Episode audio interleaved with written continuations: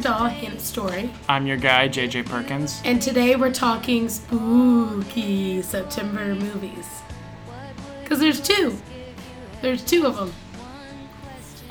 Am I supposed to say them now?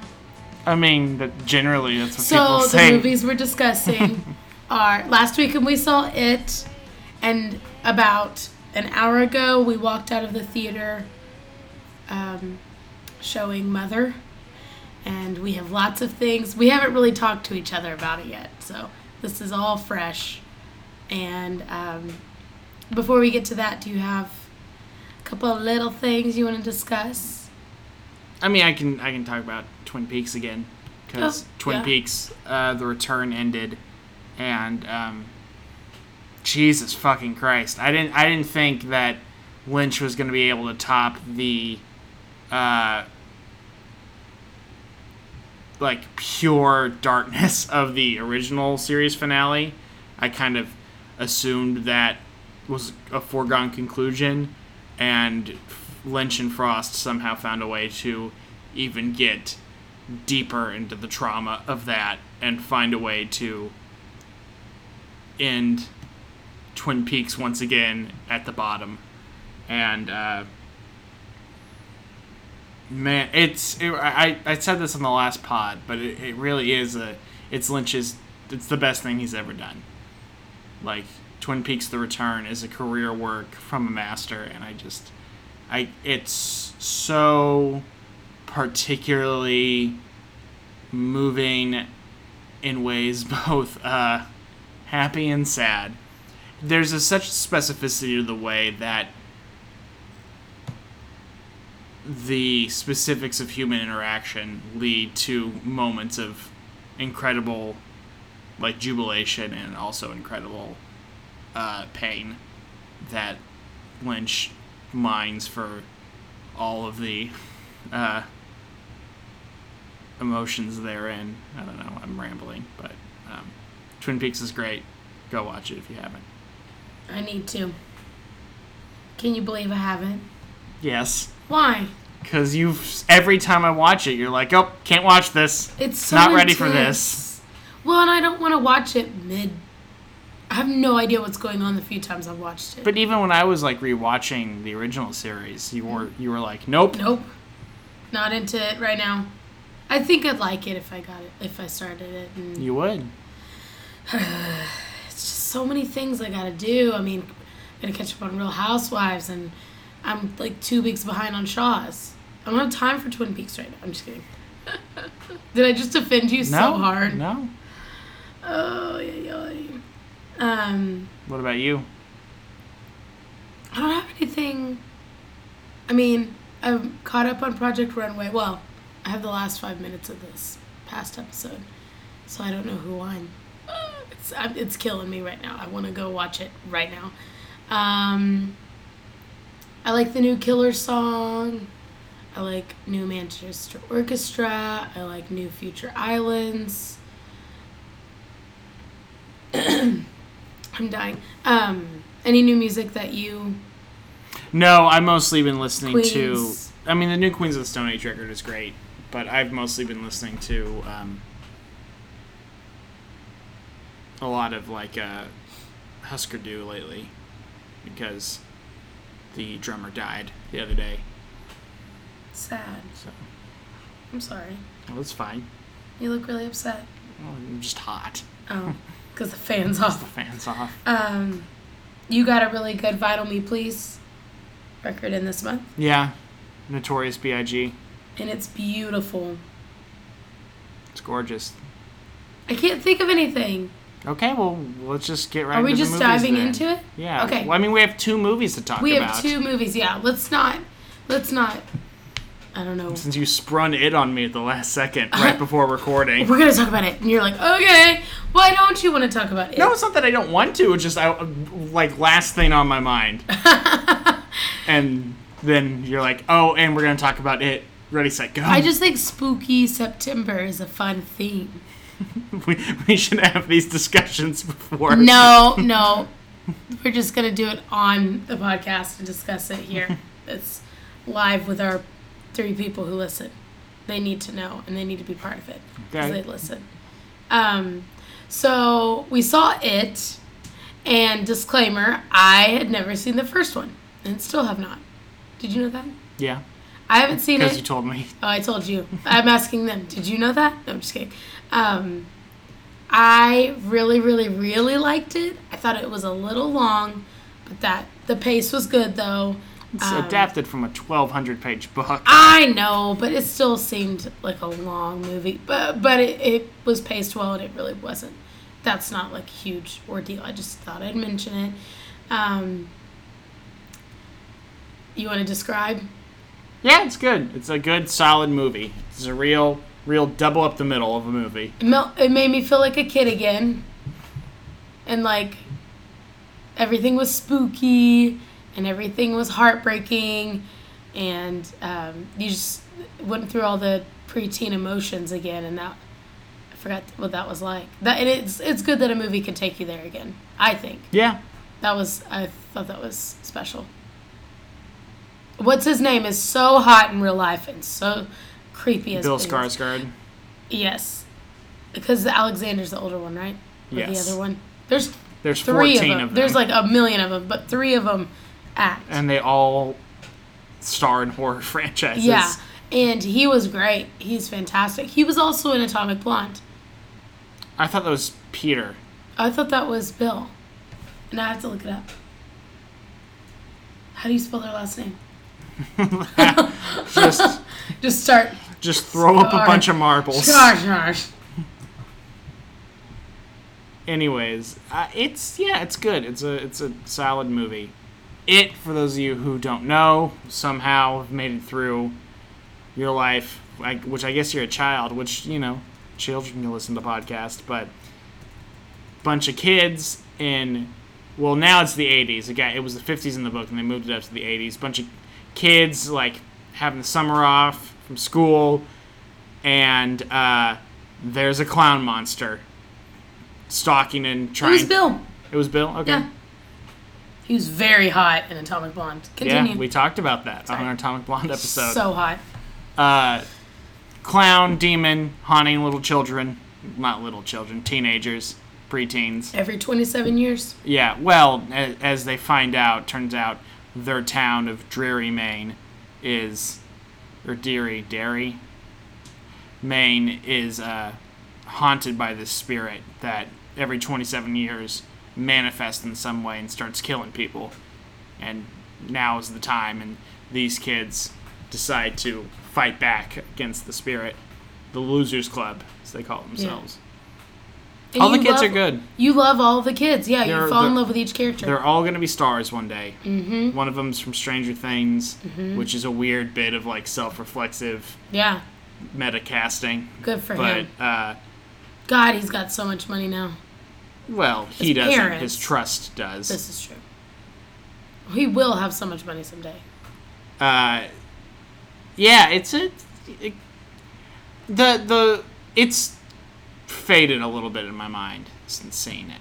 I, I came out of the, the theater on a on a pretty good high, but I just It made so much money. s- just uh,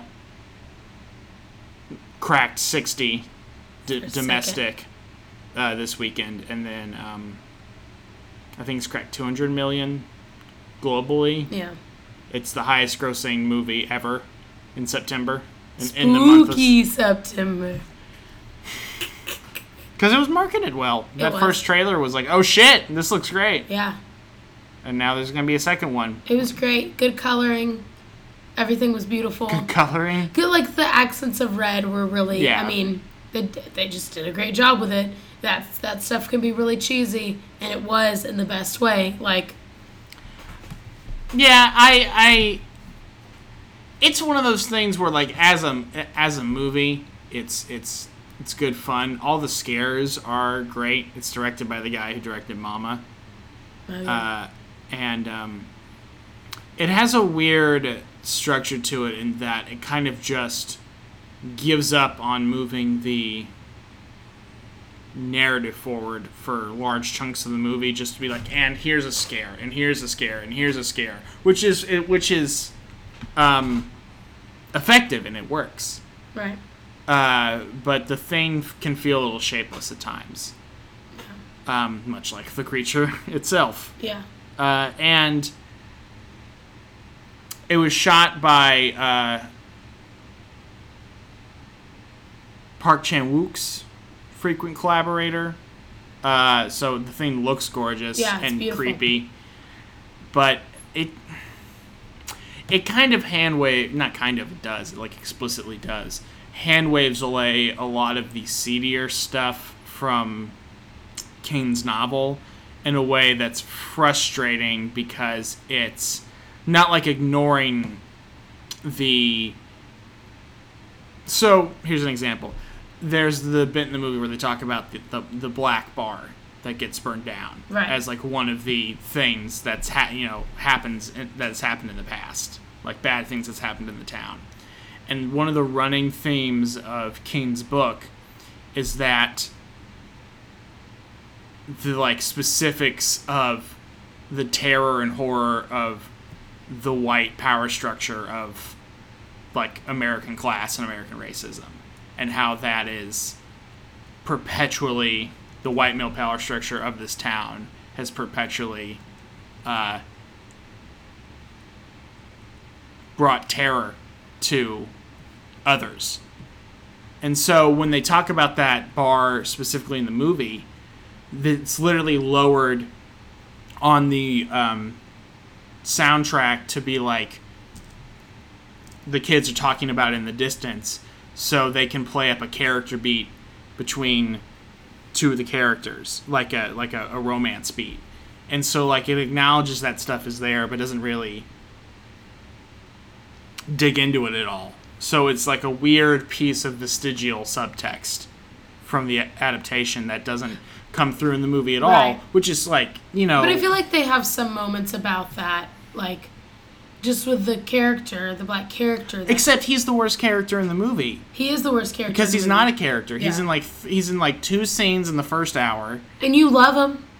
I mean, I 'cause he- liked he's a good actor, but like the way that script is written and executed, Mike is barely like he might as he might as well be uh, a balloon or something that just like comes along for the ride.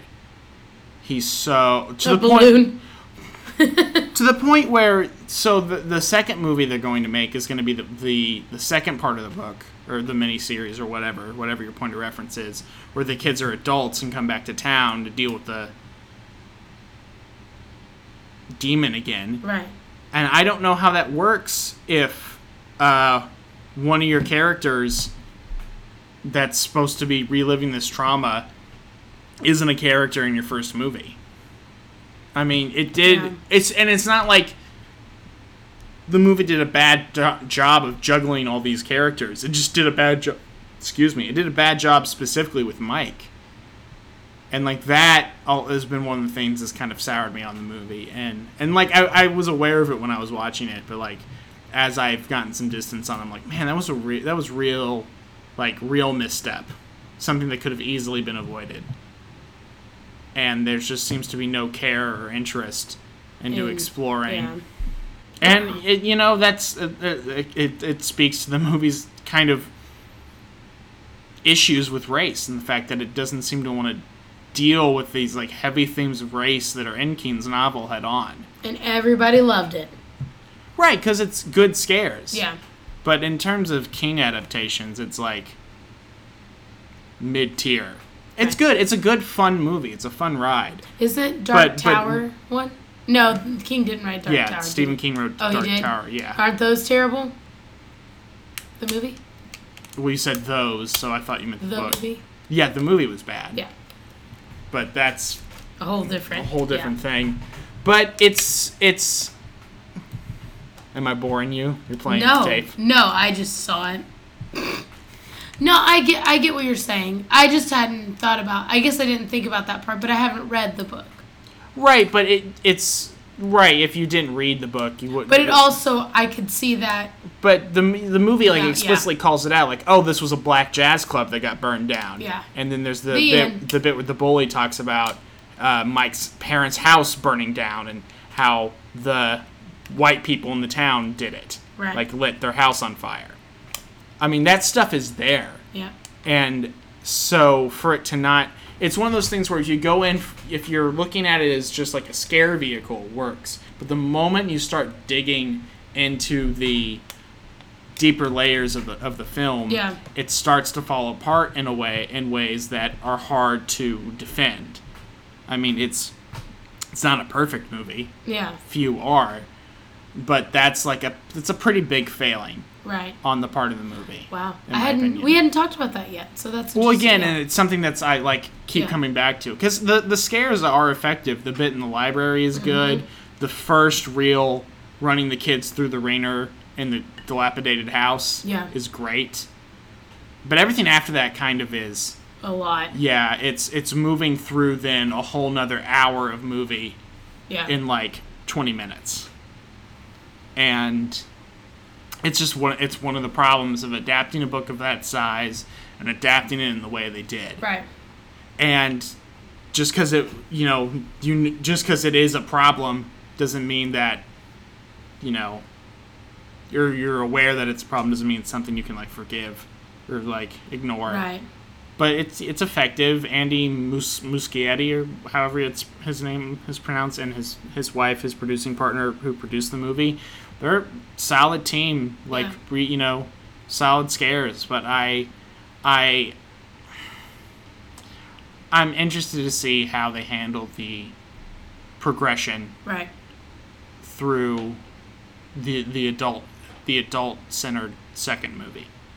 Because if it's God, how old are those adults gonna be? They're in like their th- they'll be in like their like late thirties, early forties. I think Yeah, it's twenty seven years later. I know, and they're like thirteen right now. Well, and it's it's because to so specifically for because that part of the story so specifically deals with how the trauma of childhood follows follows you and Yeah. you can't like get rid of it. And for the movie to be traumatic, like on a cathartic, on a visceral level, Right. but to struggle with the kind of emotional trauma. And and you see that in the way it plays out Beth's or Bev's abuse storyline. Right. It makes it pretty explicit in a way it isn't in either the miniseries or the novel, which isn't a bad thing necessarily, but it shows a um, lack of wanting to depict that in a kind of long, nuanced, subtle way. It's only has it, it only has I think like three scenes with Bev's father, and so because of the economy of scale, it has to get that information out quickly, and you know it's it's hard to do an abuse storyline quickly. It, It, it's yeah. it's hard to do a storyline about like systematic racism quickly. quickly. Yeah. There were so many things happening at once. You're right. Maybe that's why it felt long too to me. Well, because it was a lot of material and it jumped often to different the different stories of the different children or the different I, they I, were well, going through. I think I think the, the the biggest reason it feels long or can feel long, even though it's just a little over two hours, is that it climaxes twice. right. Especially if you're not that familiar with the um, story itself. Like if, if this is the first version of the story you're encountering, uh, the the big centerpiece haunted house scene in the middle ish of the movie feels like the end of the movie It does. and then you know there's 20 minutes movie after that Right. in which everyone is pulled apart for like two seconds and then quickly brought back together to then go do the exact same thing they did before Yeah, it felt like Scooby Doo at that part to me.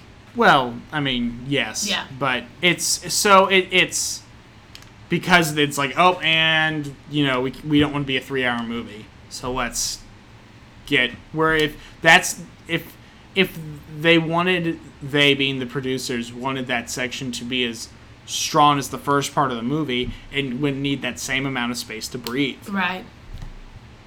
Interesting. What? How many Monty Paws do you give it? what's our scale four Isn't it five one of yeah?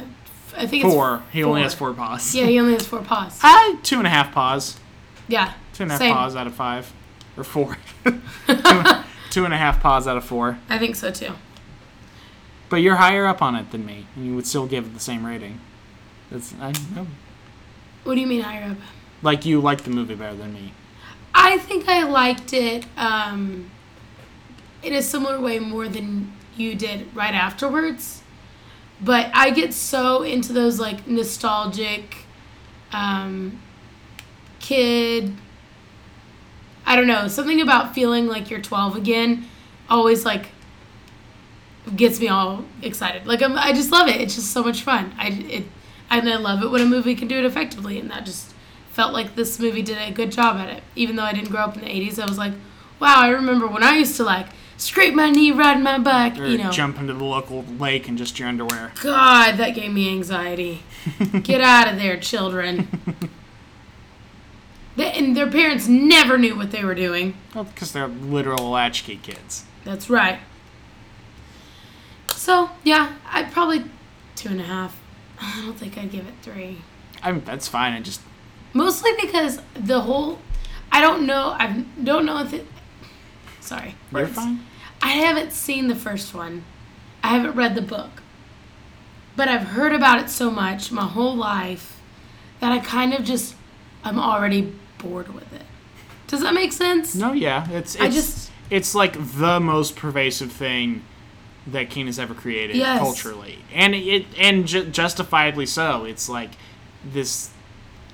It's a it's a true icon of terror. It hit a nerve for a lot of people. Well, because it's it's it's the Freddy Krueger thing Right. of all your worst fears made manifest, and so plus King's like that was King at the top of his powers writing wise, yep. and he was dealing with some dark shit, and it's that usually yields good stuff. Tortured souls, man. That's why musicians should never get married. I don't know. I don't know if I agree with that. No, all of their stuff becomes garbage. No, I'm just kidding. Not all of it, but a lot of it does. Okay, so do we want to take a break before Mother? Yeah, let's take a break. Let's. We're gonna take a quick break, check on Monty, and then we'll come back and talk about Mother! Exclamation point, um, and J Law. Mother! And Javier Bardem. Did I say that right? Bardem, Bardem. Javier Bardem. And Ed Harris's bald head. Yes. Okay, we'll be back.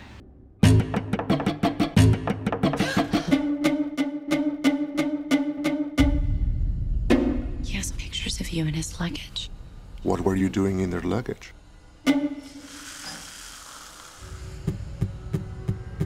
What do they want? God help you.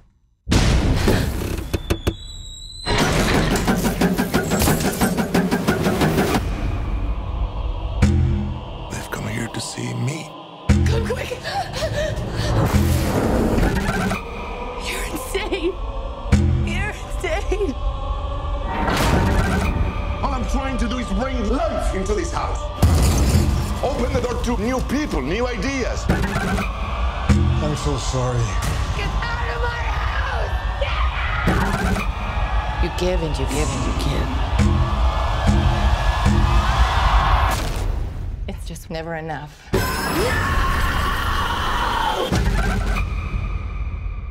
Hey everybody, we are back, and we have Oktoberfest fears because I feel like we're gonna be here for a while. Spooky spring or September or whatever. Spooky September, celebrating with Oktoberfest. Spooky September spring. Spooky September, spring. Um, I feel like we're gonna be here for a while, so I'm just cozying up because I know you have a lot to say. Koozying up. I'm cozying up my koozie. Would you like to know what it says, everybody? Yes, yes, we do. That was y'all. I'd stop drinking, but I'm no quitter. I don't know who gave me this Heidi, garbage. Probably. It's Heidi, probably. It's pink and orange, and nothing about me in this koozie makes sense, but it's working, so that's it's doing its job. Um, I feel like you have a lot to say About Mother. The about Mother! to about. exclamation point, and I feel like I have a lot to listen to. You don't have a lot to say? I have no idea what I just saw. I mean, I have a lot of ideas about what I just saw, but I don't know if any of them are correct. But I'd like to start with. Are you ready? Yeah. I really, really liked it. I understand why people are being dramatic, but whatever. But it's gonna be hard to watch House Hunters renovation now. the whole movie, I was like, no, she just worked on that gold paint.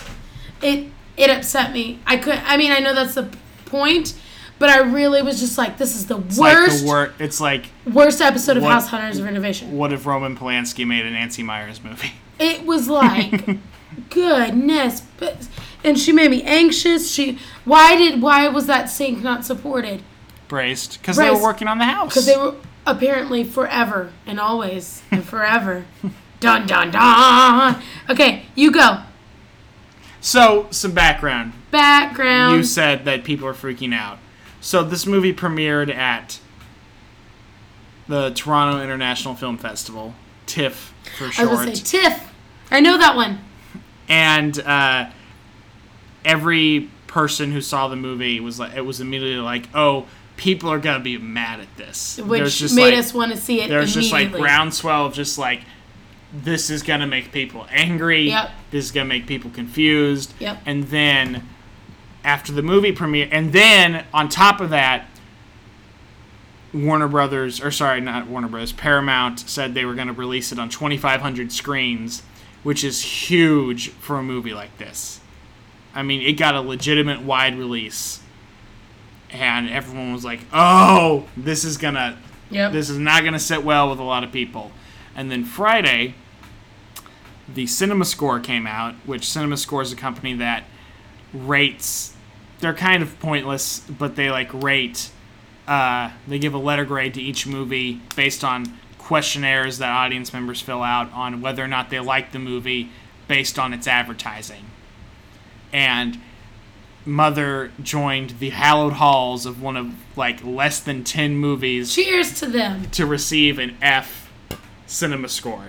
So movies like Steven Soderbergh's Solaris and William Friedkin's Bug, like a weird bunch of movies that just pissed people off. Yep. And so, here we are, Sunday night in Waxahachie, Texas, going to see a 5 o'clock showing of Mother. On a Sunday. You and I make up literally one third of the viewing audience. We did. and we strap in for the most audacious thing Darren Darren Aronofsky has made, and this is the guy who made The Fountain, the Hugh Jackman Lives Forever movie, and I mean, fucking the balls on this guy. Yeah. When was the moment? So ostensibly, the movie's about a couple who live in a house, and then people start showing up. First, it's Ed Harris, then it's Michelle Pfeiffer, then others. The the people who own the house are Jennifer Lawrence and Javier Bardem. Yeah, they he's a, are. He's a poet. She's a homemaker, and uninvited guests lead to just the worst. Uh, the worst period of the worst things that could happen happen Yeah. uh, we're gonna get real spoilery with this. Yeah, So so- as much as I can like go see this movie, because you should, it's it's great. But also, we're gonna spoil the shit out of it. Not that it's something that can like be spoiled specifically, but it's something worth experiencing for the first time because it's it's allegory the movie. Yeah. It's all the stories, but specifically the Bible. it, it, it's Darren Aronofsky taking his like lifelong obsession, light or career long obsession with religion and Christianity and the, the myths of Christianity and then the specifics of like obsession and self destruction and ridding that large as possible with thirty million dollars and a house in a field I and have- fucking four hundred extras. I have a quote because the first thing I thought when I left, I was like, I gotta know what Fox News thinks about this. I need to know right now. Um, so they quote Kyle Smith from the National Review. He's a film critic, and he says, um, Isn't he the one who's like it's the most vile thing a studio, "The vilest movie ever released by a major Hollywood studio." Which, if that's not the pull quote on all the posters, Right. I, you know, you're not doing your jobs right. And they if said- that doesn't make you want to go see the movie, What- yeah. what? There's nothing we can do. and it will represent a stain on the reputation of Paramount Pictures. And he warned that pregnant women, those with nervous conditions or heart conditions, and anyone who happens to be burdened with good taste. Burdened with good taste. Ah. If you are burdened with good taste, don't see it. The rest of us, we're going to see it. And the thing is, that makes it sound like this fucking like trashy Euro picture. It's No, not. yeah. It is a it is a capital A art film Art. that got released in like strip mall movie theaters. Whoop, whoop, whoop, whoops. It's like they spilled it out onto the, the rest of the world. Whoa, whoa, whoa, whoa. They juggled it and it dropped and it fell in the laps of three people in Waxahachie, Texas, and we happen to be two of them. Whew. When was the moment for you where you were like, okay, he's actually doing this? Like, when was the moment for you where it clicked where, oh, this isn't just a haunted house movie? It's like, oh, this is the Bible. Um, never. I mean, That never that never clicked. Like, not even towards the end. at the very end, I was like, oh, the Bible. Like, I'm the perfect audience for this because I never know what's going on. And I'm very much with Jennifer Lawrence and her confused face. Her confused face distracted me so hard this movie. But that was the point because she had no idea what the heck was going on. So, of course, I didn't either. I'm like, wait, what's happening? And Kristen Wiig's terrifying. Kristen Wiig comes up Pa, for like pa, and then that's it. She leaves. She pops the cap and then leaves. It was amazing. Uh, what? Where did that come from? I have so many questions. What was the? What? What happened? Literally, what happened? Oh, are you? That's I not a rhetorical question. No, no, no. What happened? Because I have an idea in my brain of what happened, but I need you to tell me in your words and me be like, okay, cool. Well, that's the thing. Aronofsky is clearly playing because he he both wrote and directed the movie. He's clearly playing with the the the myths and writings of the Bible. Of the Bible. Like yeah. the moment that clicked for me, where I'm like, oh, this motherfucker is doing the Bible, was when Donald Gleeson killed his brother. Oh, I'm like, yeah. oh, it's Cain and Abel, and then Oh. the like brains, my my whole brain smiled because I'm like, this is just gonna be, this is the whole movie. He's gonna do the entire Bible as like a uh, Bergman esque uh, house thriller, like claustrophobic house thriller, which it's the most like wear your heart on the, your sleeve and like get it? This is this is god ruling over this house and inviting all of humanity in. Get it? Huh? Do you get it? And but it's so expertly and audaciously crafted that it it like subtlety be damned it begs you to get up out of your seat and engage with it and find what meaning you find in those myths. It forces you. Aronofsky clearly has pet themes and ideas and and takes. I would say not definitive takes, but he has he knows what he gets from these stories, and he has a slant he's putting on them. But it's a movie that begs you to kind of look at the whole of creation, myth, and religion, and ask what you find in that because you can you can read it at, straight up as just as this is a chamber play version of the Bible, And but also she's Mother Nature. yes, well she yeah that's the thing she's she's the universe she's Earth, And he's God. but also it's uh, what it's like to be married to an artist. Yeah. It's like the the Yeah. marriage of which like his You're so lonely. you wonder what his and Rachel Weisz's marriages was, was like before it ended, right? And um, J Law and. or it can be climate change, or it can be. Yeah, hit, Aaron, Aronofsky and Jennifer Lawrence started dating after making this movie. But apparently they're on the out and out already. Like, they're not doing hot. She's already been making out with Nicholas Hoult again. Very odd. We'll see how this goes. I think it's just for the movie. I don't know if it's genuine. Doesn't I- matter. I don't- Doesn't I don't matter. care. I doesn't matter. care. Oh, I care about all that stuff, but it doesn't matter. I mean, it does. It's not a reflection of the movie. But her hair was crazy. Yes. It was all earthy and long, and then when shit got real, she put it up in a high bun like a, any badass chick would. All of you badass chicks know, as soon as stuff gets real, you get that tight bun up and going. You can clean the blood off the floor from Cain and Abel. Gleeson on Gleeson violence. It was crazy. And so it's a movie that uh, is great. And should, so, I know who I'm looking. I'm cheating. Is that okay? I mean, I'm looking at Ed Harrison, Michelle Pfeiffer. Yeah, they're Adam and Eve! Right. Well, that's the whole thing. He's he. Adam shows up first. He's Ed Harris is the first person to show up. Earth is confused, and then and Per then, usual. And then when Michelle Pfeiffer shows up the next day, she's like, "Oh, you didn't tell me he had a, he had a wife." That's like the create, and then the sons come in when that first group of party guests leaves. Mm-hmm. It's a flood. Mm-hmm. It's a literal flood that washes away this dregs of Yeah. humanity. Wow.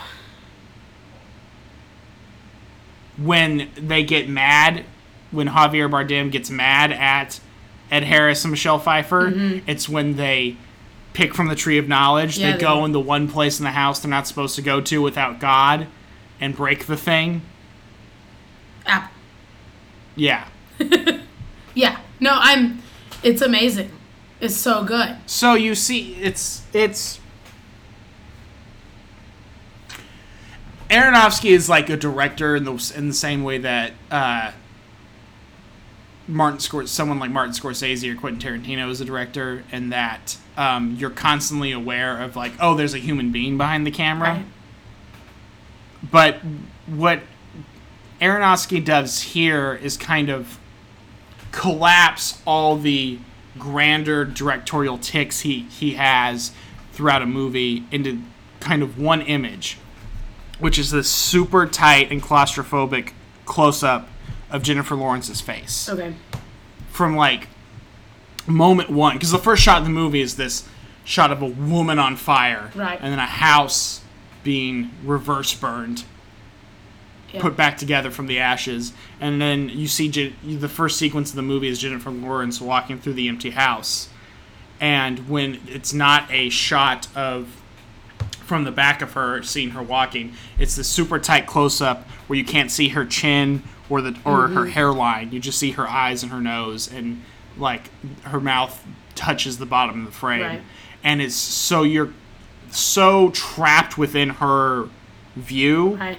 and it cues you into that and then when it shoots other things it shoots people at a distance Yeah. so even something like a medium a medium close shot or a medium profile shot which is like kind of standard convention feels long and distancing and it puts you at a remove and it puts you like uneasy Yeah. there's almost not a shot in this movie that either doesn't have jennifer lawrence's head in it Right. or isn't a direct POV shot Fr- from her her, perspective. Yeah. And it's it's a movie that traps you in the in the perspective of somebody who's watching uh, chaos ensue around them. I mean, she looks and, confused and all you're the time. forced to grapple with things at the pace she is grappling with them Yeah. at. The, the camera is like a haunted specter that is attached to her, and sometimes the camera is like actually physically attached to her. You can you can you can tell in the way that the frame moves around her that the camera is attached to her body, which is another kind of Aronofsky thing Right. but it's so which is so smart if you're going to tell this story of creation in the world why not trap you in the most humanizing perspective of the confused person who, d- who just wants it all to stop right. it's a movie in which humanity is a pox Right. but a necessary one to fulfill but only necessary in the sense that it fulfills a man's ego It was amazing. yeah it's great And the people were terrifying. Right, because it, it does it's so smart of that everyone is clearly playing a script mm-hmm. that Jennifer Lawrence hasn't read. Everyone has an agenda or just like a purpose that Lawrence isn't aware of. Even to the point where her dialogue for the first part of the movie is she's only responding to things like almost like a dog would Yeah. if a dog could talk. Like it's a lot of affirmatives and like Oh, okay. questions. I'll go yeah. do this. He's like, go get this. And she's like, Yeah. Oh, the that blah. Okay, Yeah. cool. You're you're watching an idea be presented and acted out, and it's great. Okay, I changed my mind on my answer of when I figured it out. I actually did. I was like, oh, the body of Christ. Like, Yeah, the baby. That- Yeah, this is a movie in which people literally eat a baby. yeah.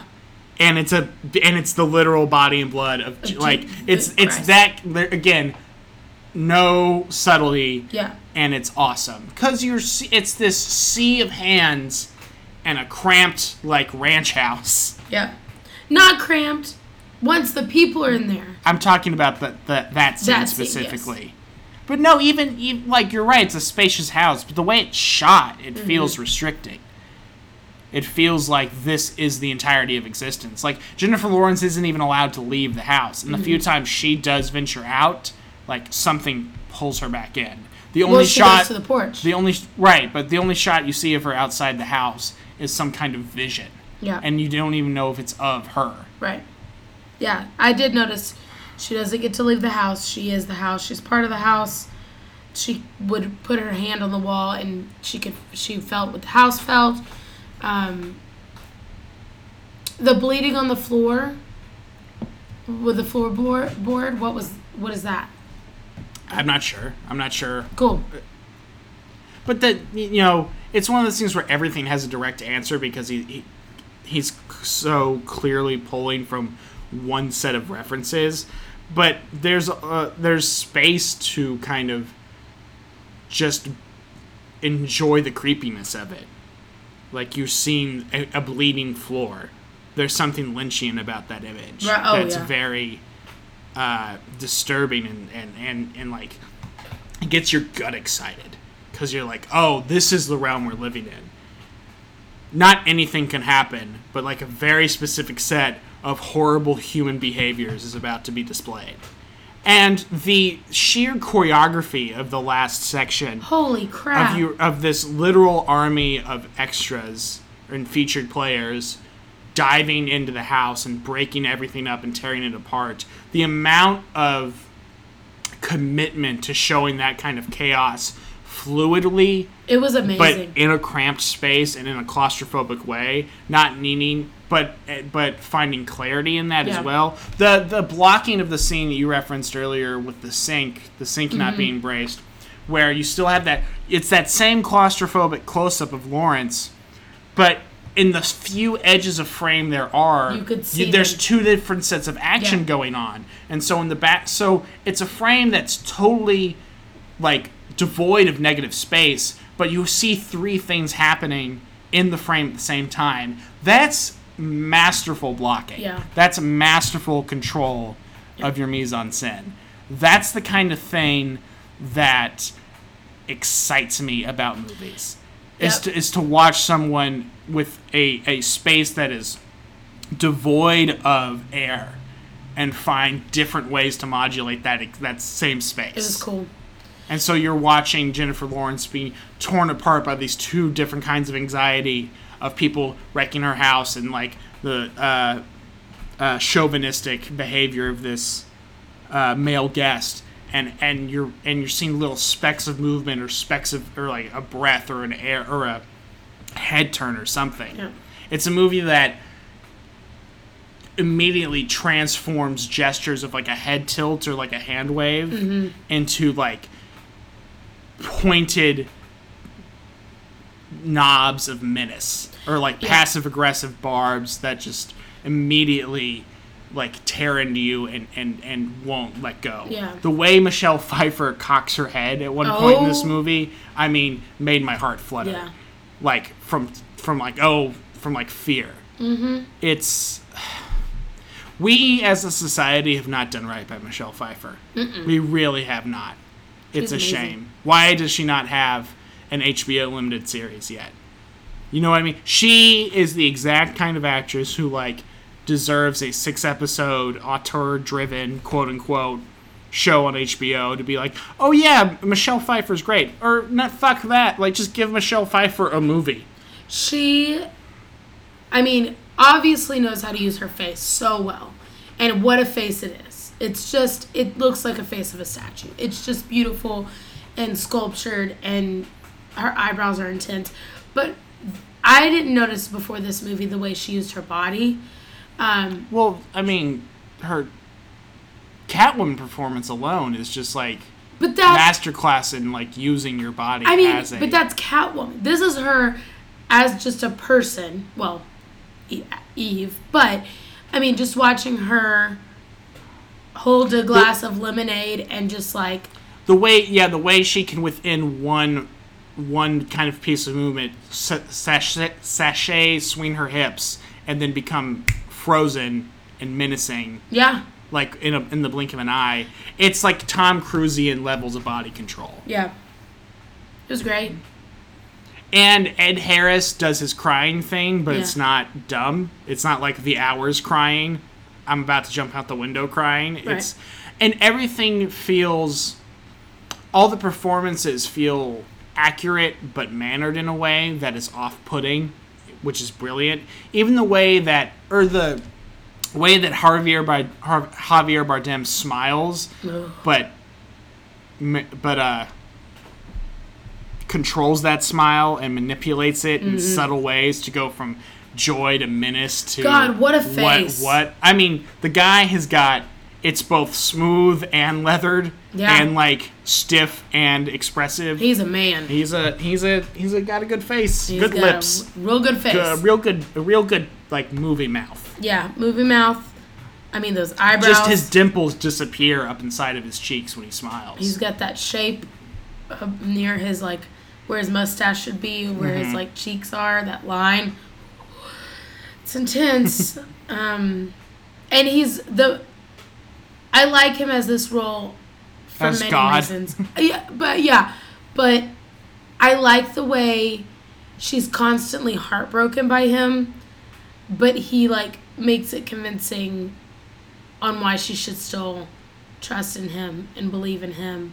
I mean, I know it when she was trying to protect her son, that the was, way he sits there Oh. perfectly still. And it's it's one, it's one of the beauties of editing that like every cut back to Jennifer Lawrence the lighting in the room is totally different. Yeah, and and so like it's an unknown passage of time as you're just waiting for her to this fall asleep. unmo- yeah for her to fall asleep so this unmoving monster can show Jesus to the masses so her baby those were all his fans, but they were really just the Christians. well or humanity Or it's humanity. it's again for What as for, for as obvious as the the themes the movie is playing with is to put a definitive reading on it I think is reductive Right. because it's so it, in being so obvious it provides a broadness to lay that image or lay those stories or lay those beats onto anything like a marriage or, or whatever Right. any kind of power dynamic any kind of story or situation in which like the thrall of creation is relevant She tore her diaphragm. screaming yeah What? And She gets the shit beat out of her. Oh. that scene when Was- she's getting mobbed is the most uncomfortable I've been in a theater this year. I year. couldn't watch. I had to look away, and her eyes swollen. because it's it's and and it's because it's one of the times in which it's a shot of her in which the frame is or the scope of the frame is wider and so you can see her from like her ba- from basically her like diaphragm up and all that gives and that just gives Aronofsky room to then fill in all this new negative space that you're not used to in these kinds of shots with just a flurry of arms and one thing we haven't talked about, but we should, is the sound design. Because I was just thinking of That house of all the so all, spooky. all the layering of like epithets and curse words in that scene. Um, it's a Oh, yeah. it's a totally barren soundscape, which means anything is is moved forward into the mix and is just you can hear it in your spine. You can hear the creak of a floorboard or the raining of a glass, the shutting of a door, which means that when you hear voices in another room, they sound like these ethereal, spooky things as and then as Jennifer Lawrence actually moves closer to the source of the sound, and you realize this thing that seems uh, undiegetic becomes diegetic, and there's a there's kind of a unease in that, in this thing that you had an assumption about becoming tangible. It was so creaky in the beginning that I kept expecting a like classic suspense movie scare. There's only really like one kind of jump scare in the movie. It's not a jump scare. Jennifer Lawrence bends out of frame, and Right. there's a man standing behind her. And her. it's just like that's it. yeah, it's But it's it, but you expect it and you can feel it well, I don't know if I would say you would expect it. with the Right. with the noise level. That's Right. what we've been conditioned to feel when we hear Well, it just it just that level. forces you to pay attention to like the Absolutely. elementalness of this house. There's like music in the way that she opens a pill bottle. It's amazing. It's- what was the yellow? Uh, See, I I'm I'm not sure whatever that medicine is. Maybe it's I don't know. It's it calms her down.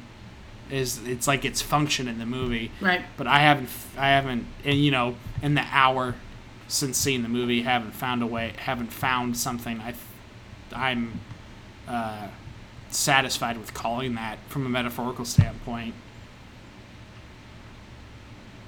Man, It's I want to I'm probably going to see it. I'm going to see it again on like Tuesday. yeah. after class. It's or before class even. it's so it's it's like a perfectly constructed nightmare house. Yep. It's it's a it reminds me of uh, Synecdoche, New York, in a lot of ways. Charlie Kaufman's first movie as director. It's in in the in the way it takes the the um, artifice of its premise and packs it full of disarray and despair and like human pain and human grotesqueness. Here it plays it more for horror, whereas with Kaufman it's more of a kind of um, bold ex or like bold existential, just uh, macabre, like uh, fuck, what's the word? Tableau. Here it's more like punch in the gut, Yeah. uh, like terror. I mean, I just, I guess I get why people are upset by it. because it's an upsetting movie. It's something that demands to be engaged with and demands you to like look and think and process and to not do and to to be asked of that for someone who's not willing to do that even if you don't like the movie afterwards is it's it's a it's a unsettling thing it's a movie that seeks to unsettle the viewer Yep. And uh, movies can do that and still be bad, but very few movies do it as like forcefully and expertly as this one does. I loved it. I really liked it. I yeah, I How many paws? four paws. Uh, it's a four paw movie. Four Monty paws out of four. Yeah. What about you? Yeah. It was upsetting.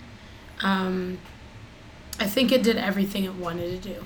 And Yeah. some. And some. I think there are things that I'm probably reading into that necessarily weren't supposed to be read to read into. No, or maybe maybe they are. Like what was the frog? Oh, it's the plague. It's the plagues. Oh. a, a, a fly died right before that. And it the frogs. Oh, That's good. And the uh, the blood on the wall where the uh, the I looked is. at you and I was like, Like I was freaking out. Is that the what is that? like the lamb's blood that the Egyptians had. Or, That was my like that's that's my original horror story. Like that was the first thing that ever scared me as a human being. yeah, same. That's that. Because. I was the firstborn son. I'm like, oh, God, the God Mm. mist is gonna get me in my sleep. it. That is the scariest thing I've ever heard, and it comes from the Bible. Like I to to see this movie play in conjunction specifically with Noah Aronofsky's last Mm-hmm. movie. I mean, the whole back third of that movie is Russell Crowe trying to kill a baby. We love Noah. Yeah, but the whole back third of that movie is Russell Crowe trying to kill a baby because he thinks God wants him to. It's playing in that same kind of wheelhouse, but taking that moment, spreading it over the course of the entire movie, and then making everything, uh, you know, like abstracting it to like just one level above, but going for broke. It was a lot. Yeah. Yeah. Moral of the story is don't invite people into your house. Never let people into your house. Which has been my thing from the get go. Um, Uh, Anything else? I mean, because I think we we've been recording for about an hour. I don't know. I just I love this movie. Yeah. It might be my favorite movie of the year. I mean, Dunkirk is great, but this is something special. this is something special. It it really is. Um, I honestly thought there could be a chance that I would be one of the people who walked out. When what was your I don't know. I what, was what just, almost broke you? No, no, no, not Oh, during just the go- Just before, I'm like, what? What if I'm one of those people? What if it upsets me that hard? What if? And I'm not, I'm not easily upset. I get scared easily, but I, I'm not gonna leave a movie. I don't know. I just something in my brain was like, what if you're that person? Like, what if you can't handle this for some reason? Um, I don't know. I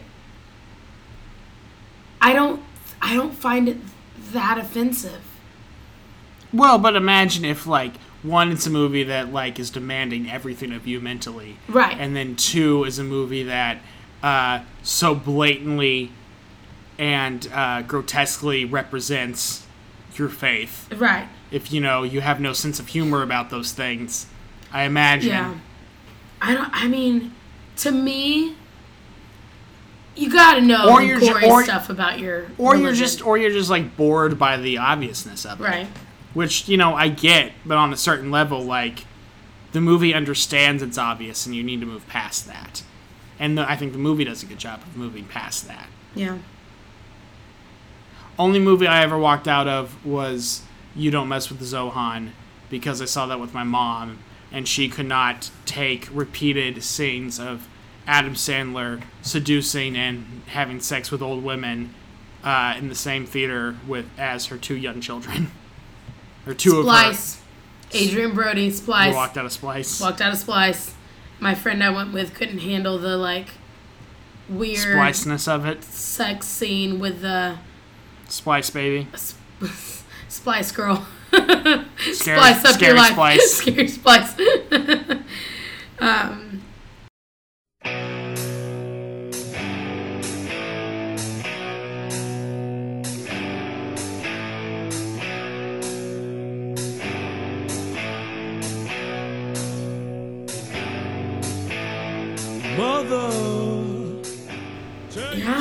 think I think we did it. I think we kind of talked about everything we needed to talk about with it. Um, anything else that feels necessary to discuss? Nope. Well, Nope. really? No, I just want to wrap it. I was just want to wrap this up. Okay, sounds good to me. You usually want to go more. I'm good. I'm Okay. good now. All Like, right. So that was Mother. Um, what else do we need to say? All the usual closing stuff. Yes, you can find us on social media on Twitter and Instagram at Guy and Doll Pod. On Facebook, I think it's Guy and Doll Pod. Guy and Doll. Just search Guy and Doll podcast. and You'll find the Okay. Facebook page. Um, I'm at the Hannah Story on Instagram and Twitter. I'm at JJ Perkins seven six six one on Twitter. And forget Instagram, right? Because you don't like I don't. I basically don't use it. Subscribe to our Patreon page. Oh my pledge, gosh. Pledge to our Patreon page. Caitlin, I just printed your Monty picture today. Because she gets a Monty autographed picture. Yeah, she's a our first donor, Our first and our favorite. and so she'll be getting her award soon. Any amount we'd appreciate. Oh my gosh, please. Uh, subscribe to us on Apple Podcasts and Stitcher. Search and Doll Podcast. You can email us questions at guyanddollpod@gmail.com. We're on SoundCloud at Guy and Doll Podcast. Thanks for listening. Thank you. Um, we really would like to make this a bigger part of our lives, but that only can happen with um, the funds and the resources. Because as much as we love to make this a big part of our life, it just doesn't make sense with also working or going to school or whatever um, we have going on. And this this is kind of a love of ours, and we really enjoy doing this together. Look at me getting all sentimental. I like you, whatever. I like you too, I guess. Whatever. See you next time. Monty says bye. Bye.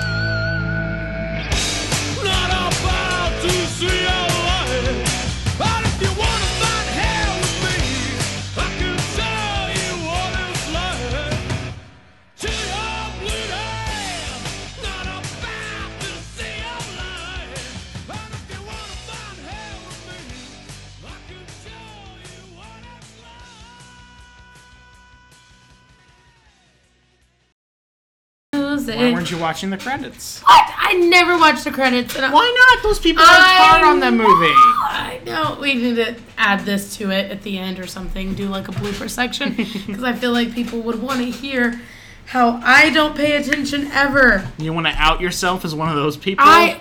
It's not that I don't want to. It's that I can't focus. It's a focus problem that I have. Good thing we're doing a podcast. Why this intense focus? Well, that's when I got a beer out. okay, you ready? Whenever you are.